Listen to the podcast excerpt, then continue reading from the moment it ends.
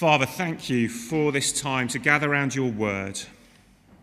And would you speak now into our lives and our concerns with all that's going on at the moment? We thank you that Jesus is King, that he's seated on his throne, that we can trust him. And might we now get to know him better? We pray that in Jesus' name. Amen. Now, I'm just going to see if I can control this. Sometimes it works on the screen, sometimes it doesn't.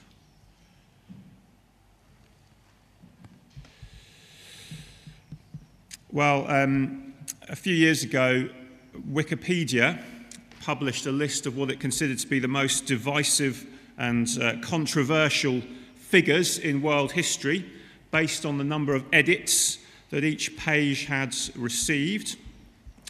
And uh, the theory is, uh, you know, controversial and divisive figures attract uh, competing edits from their fans and their detractors who take it in turns to edit and re edit according to their point of view. And uh, back in uh, 2016, the most edited figure on Wikipedia was who do you think? It was George W. Bush in 2016. He had over 48,000 page edits of people going backwards and forwards and arguing. Well, I had another look because this article I found was written a few years ago. And lo and behold, who could it be in 2020 who has overtaken George W. Bush? Well, of course, it is Donald Trump at 54,000 edits.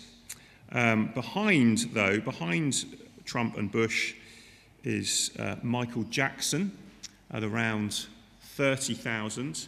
And uh, just behind him, around the same figure, was Jesus. Now, of course, we would expect controversial living figures involved in, the, in politics around the world and the rest of it, and, and someone like Michael Jackson, um, you know, you might expect them to have, you know, fans on both sides kind of going backwards and forwards, and uh, fans and detractors arguing and taking it out on Wikipedia. But in one sense, it is extraordinary, isn't it, that a man who lived 2,000 years ago still attracts that sort of divided opinion that causes people to, to edit and re edit and, and, argue backwards and forwards. Uh, according to the stats, you can find these things on Wikipedia. Jesus on Wikipedia averages five edits a day. That's um, how many times people are, are seeing fit to, to, to uh, edit what, he's, you know, what it says about him. Which is a lot of words, isn't it, being written over and over and over again. And that is just on Wikipedia, one place he continues to fascinate. And uh, it's not just Christians that he um, fascinates. In, in 2004, uh, Mel Gibson had a hard time convincing producers that his film, The Passion of the Christ, would be a mainstream success. Um, I think there's a, there's a slide on that. I'm still trying to make this work. Um, he, uh, uh, uh, he, he couldn't convince his, the producers that this would be a good idea. Um, but by the end, um, it was a huge blockbuster, of course. At the time, I think it was the seventh highest grossing film of all time, uh, though it did still divide the critics. This week, uh, Mel Gibson announced the sequel, The Passion of the Christ Resurrection. I don't know if you saw that. Uh, and Jim Caviezel, I don't know if I to say his name, he plays Jesus. He claimed this week, uh, this week that The Passion of the Christ Resurrection would be the biggest film in world history. So we'll wait and see whether that turns out to be the case. But it's fairly clear, isn't it? The events that um, these films and, and all this is based on are the biggest and most influential of world history. And Jesus, the most influential figure, and yet, in many ways, divisive. And the reading that we heard from, from Matthew as we continue this series through these chapters reminds us actually, do you know, it's always been like this. It's not just moderns writing on Wikipedia who divide. Jesus has always divided opinion. These um, chapters that we've been studying are all about what happens as the kingdom of God spreads. Matthew's shown how Jesus established his identity and then he sent out his disciples on a mission. And, and now we see what happens as this kingdom Jesus is establishing expands and grows. How is this kingdom received? Well, his followers would find very quickly that with kingdom growth would come hostile reception. And that hostility would often be verbal, would often be words. And it's the same today, isn't it? Whether it's people, I, I don't know, using Jesus as a, a swear word or the butt of a joke or a meme, or it's the intelligent atheist giving reason after reason why Christianity is nonsense. Uh, Jesus' followers often encounter hostile words. And in the face of that, they, off, they also find that speaking about Jesus for themselves with others can be very difficult too. I don't know if you find that, you're a follower of Jesus. We experience hostile words from others about Jesus, and we fear to speak words about Jesus ourselves. So maybe it should encourage us that Jesus performs another uh, healing at the start of this reading. He heals a demon possessed man.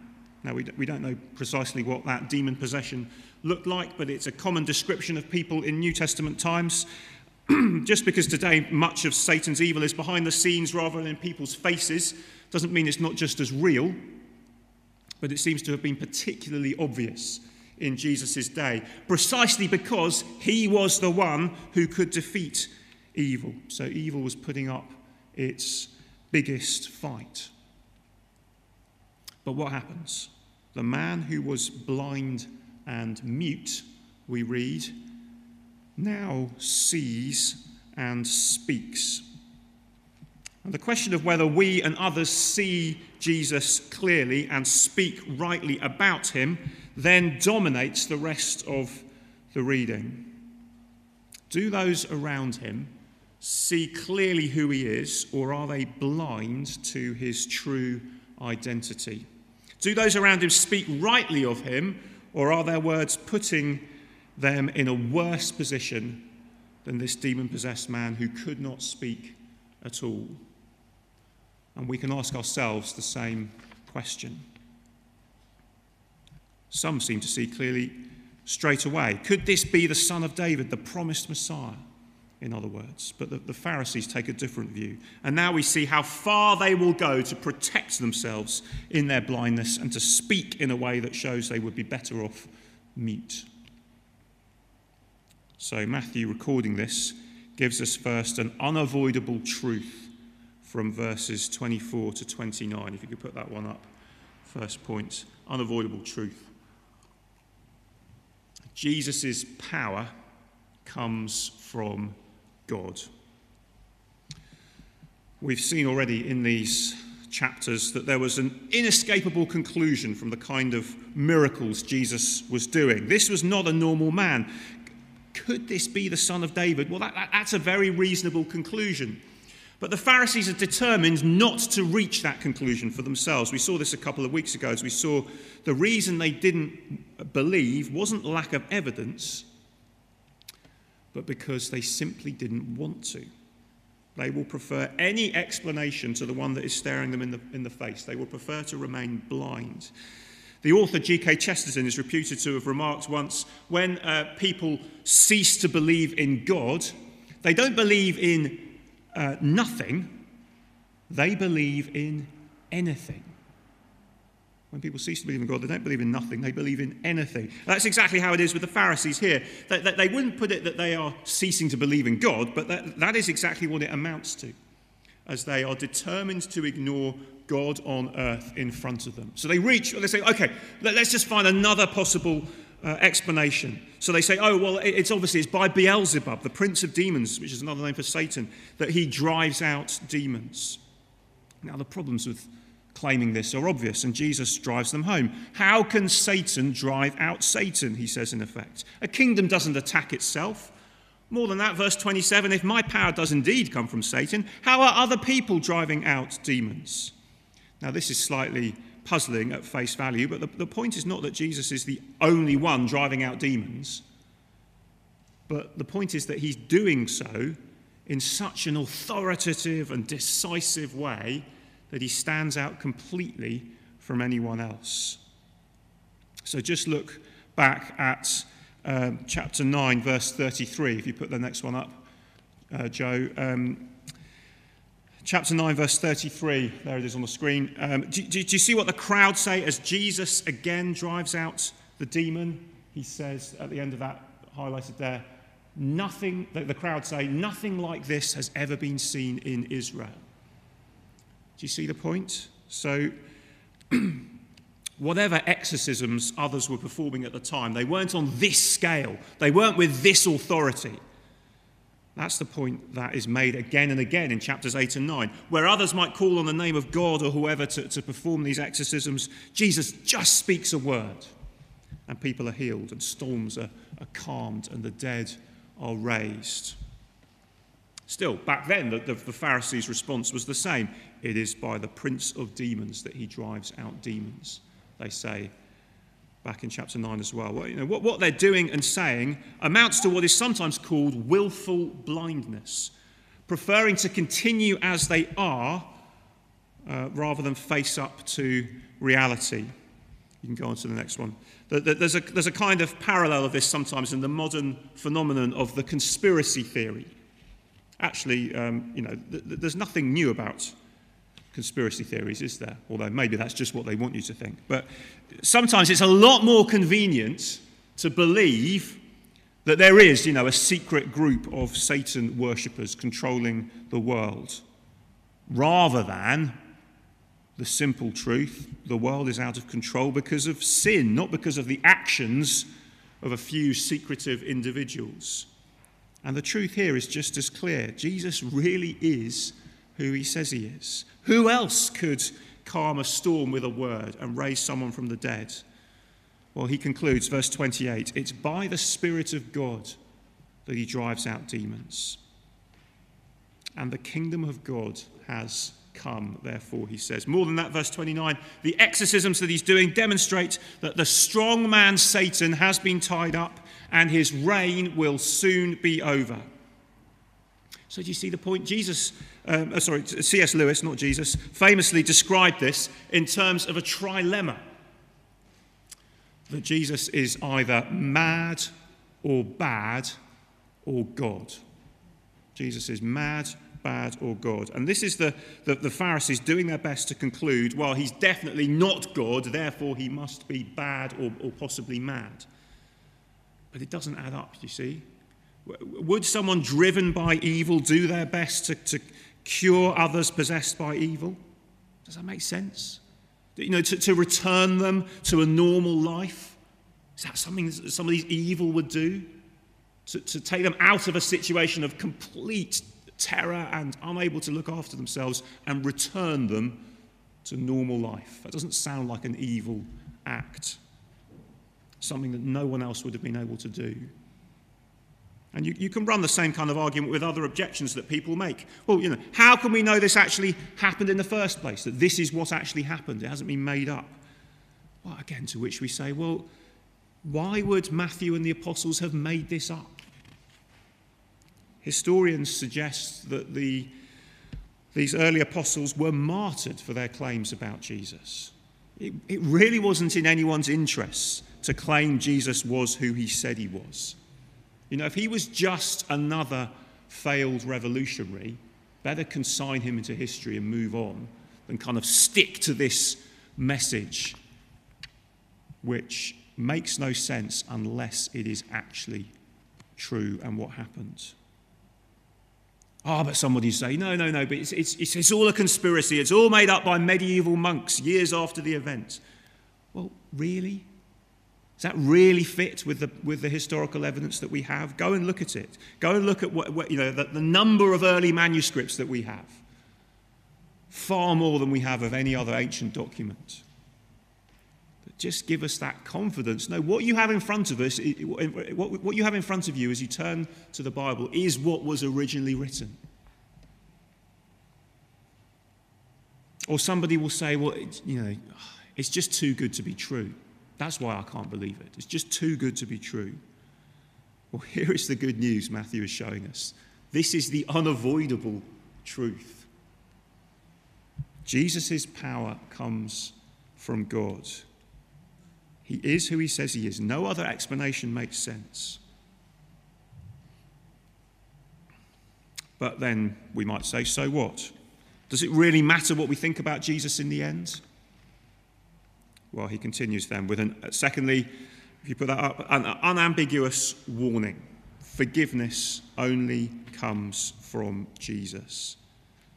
Forgiveness only comes from Jesus. Jesus is saying in these, in these next few verses, verses 30 to 32, he's saying, There is no fence. If you are not for me, you are against me. Oh, I think Jesus was a great teacher. Uh, he's a great example, but he's not the only one. I wouldn't call him God. So many people say that kind of thing. It sounds so positive, it sounds so moderate, doesn't it? Sort of culturally appropriate. But, but Jesus says, well, if you're not for me, in the sense of actually acknowledging that my power comes from the Holy Spirit, that I am God's promised Messiah, come to save the world from sin, not just to give us a pep talk on how to do a bit better. If, if you're, not, you're not believing that, well, no, actually, you're against me. You're not for me, you're against me. But then we say, well, how can it be so black and white? Surely, you know, really, God is so big. Surely there are many paths to God, not just one. Well, not so, says Jesus, if you look. Again, it sounds so moderate to want to, to, to, to claim that, but we wouldn't say that about a cure for COVID 19 if we found one, would we? Oh, you know, we found this proven cure and all the evidence is there, but hey, there's no need to be so exclusive.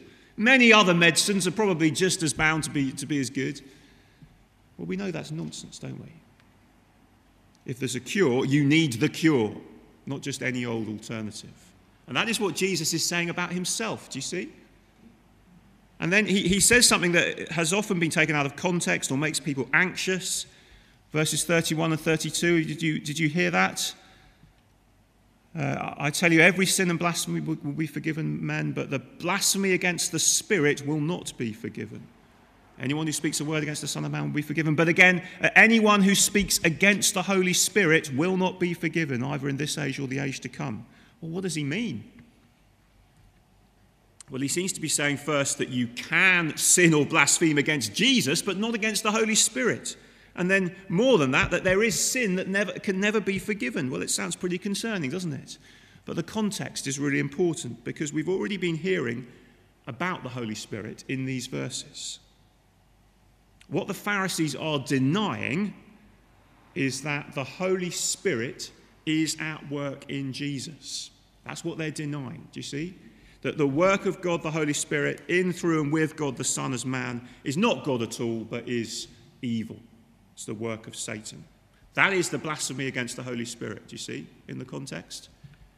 So Jesus is saying there are many, many sins that can be forgiven, more than that, every kind sins against him, even, except if you deny that Jesus is who he says he is. The logic is, is that it's like refusing that miracle COVID cure if it ever existed. It will cure you if you take it, but not if you won't. Do you see? You can be forgiven for any sin at all, any sin, except for rejecting the source of that forgiveness. It's helpful to see what Paul says about this in 1 Timothy chapter 1. So if you put that up. Um, 1 Timothy 1, verse 12. I thank Christ Jesus our Lord, who's given me strength, that he considered me faithful, appointing me to his service. Look at what he says. He says, Even though I was once a blasphemer and a persecutor and a violent man, I was shown mercy because I acted in ignorance and unbelief.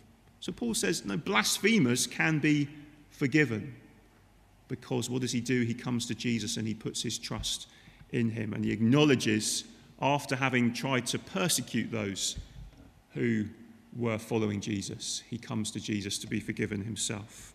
So if you're worried whether it's you that's committed the sin that cannot be forgiven, the blasphemy against the Holy Spirit, well, actually, you almost certainly haven't because what is this sin? It's the sin of not coming to Jesus to ask for forgiveness. And the thing is, those who refuse to come to Jesus are never troubled by sin and a guilty conscience. Actually, they're saying, look, life is fine. I don't need Jesus, like the Pharisees are saying. Actually, if we're saying that, we're in trouble. But if we're examining ourselves and we're coming to Jesus and saying, forgive me, what does he say? He says, every sin and blasphemy will be forgiven men. So come to him and be forgiven. Now, we might say all this talk of blasphemy sounds terribly old fashioned. You know, we don't, we don't really think like that now. We don't use those kind of words. In fact, the UK abolished the old blasphemy laws in 2008. Don't know if you knew that, but they took them off the statute book.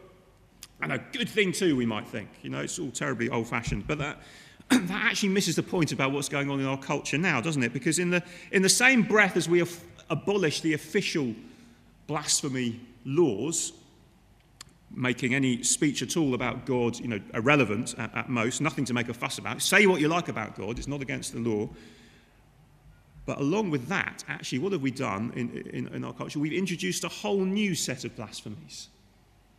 Things you can't say without fear of prosecution or being cancelled or, or being treated as an outcast. We saw this last week as we thought about what law keeping looks like today. You can go back to the other slide now, Joe. this is the same kind of thing. Of course, there are some things that are extremely offensive and hurtful. And so this isn't saying, oh no, just say what you like to whoever you like and everything should be fine. No, that's, that's really not true. And, and we, we know that, don't we? Words do matter. Um, and, and it's not the point that you should have the right to say whatever you want in any context at all with no comeback. No, no there will be consequences to words. But, th- but that isn't the point. The point is, our culture really does still believe in blasphemy. Do you see? Just a slightly different kind. But the striking thing is, as we began to, began to see last week, it believes in blasphemy and there is no forgiveness. No forgiveness at all.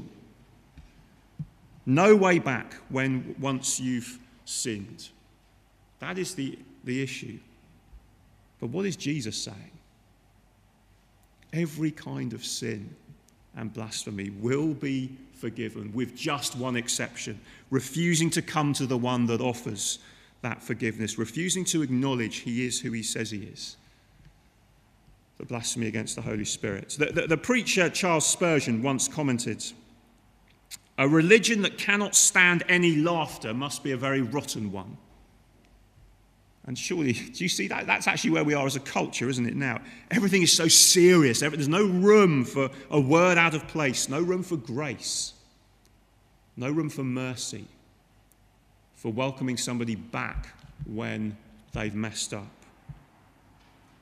But grace and rest and the putting down of burdens is what Jesus is in the business of offering. That offer he made at the end of the, the last chapter we saw a couple of weeks ago kind of stands over all these verses. Come to me, all you who are weary and burdened, and I will give you rest. But it's only in him. Do you see? That's what he's saying here. You've got to come to me, and you will find the forgiveness. You will find the fresh start for that guilty conscience and all the ways you know you've turned your back on the God who made you and the stuff that you feel so dreadful about in your own life and that no one else knows. Come to Jesus, and you find forgiveness and a fresh start.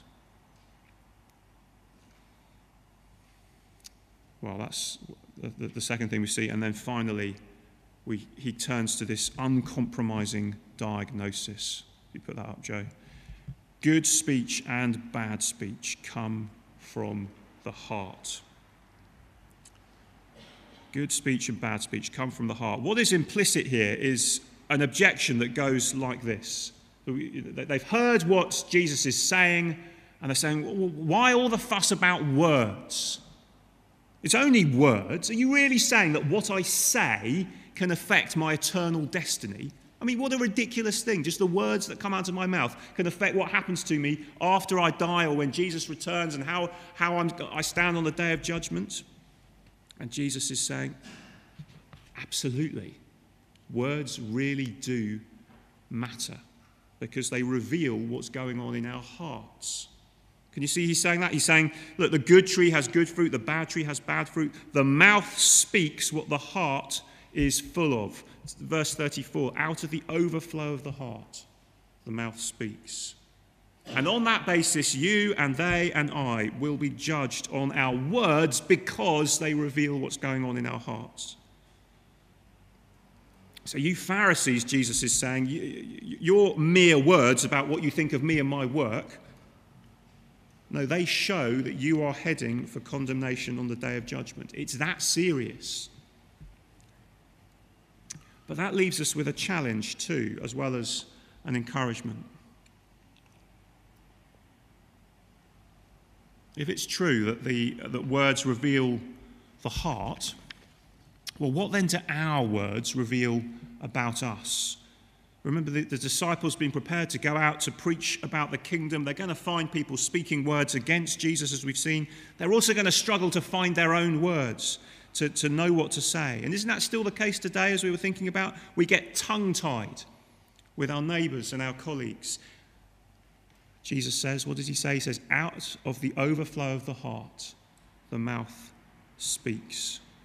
So here's the question Are, are our words full of Jesus, or perhaps merely of ourselves and our own achievements and our hopes and our dreams? What does that say about our hearts? Well, well maybe we find speaking to others about Jesus is difficult. Well, who doesn't find that difficult? And it's tempting to think the solution is oh, we just need another technique, we need another training course, we need another, just a set of things we're supposed to say to ask and answer the right questions in the right way. And because I haven't had that sort of training, I can't do it. Well, no, Jesus says before you get to that, it's about the heart. If your heart isn't full of Jesus, if your heart isn't gripped by Jesus, your words won't be either. And so that is a challenge to us to consider our, our own words and what they say about our hearts as much as we see Jesus hammering the Pharisees. what's he saying to us? But we mustn't forget where we started. Because what does he do as, at the start of this reading? He opens blind eyes and he makes the mute speak. Are you mute in the face of friends and family? I know I often am. Jesus is in the business of making the mute speak. So go to him. That's what this is saying, isn't it? See, he can change that heart that struggles and you think, well, may, yeah, maybe my heart isn't so gripped by Jesus. What do I do? Go to him and he will give you rest. He will give you forgiveness. He will change your heart and my heart. So, do you see what we're seeing in these verses? This is Jesus, divisive yet inclusive. As he includes anybody, anybody at all who will come to him. All the sins and blasphemies will be forgiven. Anyone who comes to Jesus. So we need to face the unavoidable truth. His power comes from God. We need to heed the unambiguous warning. Forgiveness is only found in Him. And then hear that uncompromising diagnosis good speech and bad speech comes from the heart. And then when we've heard all that, we come to Him and we say, I want to see you more clearly, Jesus. I want to speak of you more rightly to my friends and the people at school and the people at my workplace, the times when I'm on Zoom and I'm whatever I'm doing. I want to speak of you, Jesus, because my heart is full of you. And He will open our eyes, He will loosen our tongues to see Him and speak of Him. Let's pray now. Father God, we are blind and mute. We thank you that Jesus opens blind eyes and makes the mute speak. May in, in, in, our, in our words, in our actions, may we speak of Jesus so that others might hear of him from us. Would you so grip our hearts because we've been forgiven by the one who has forgiven us through his death on the cross? Thank you that we can be confident that Jesus really is who he says he is, and that forgiveness is found in him. And may we believe that for ourselves, and may we then speak of that to others. Amen.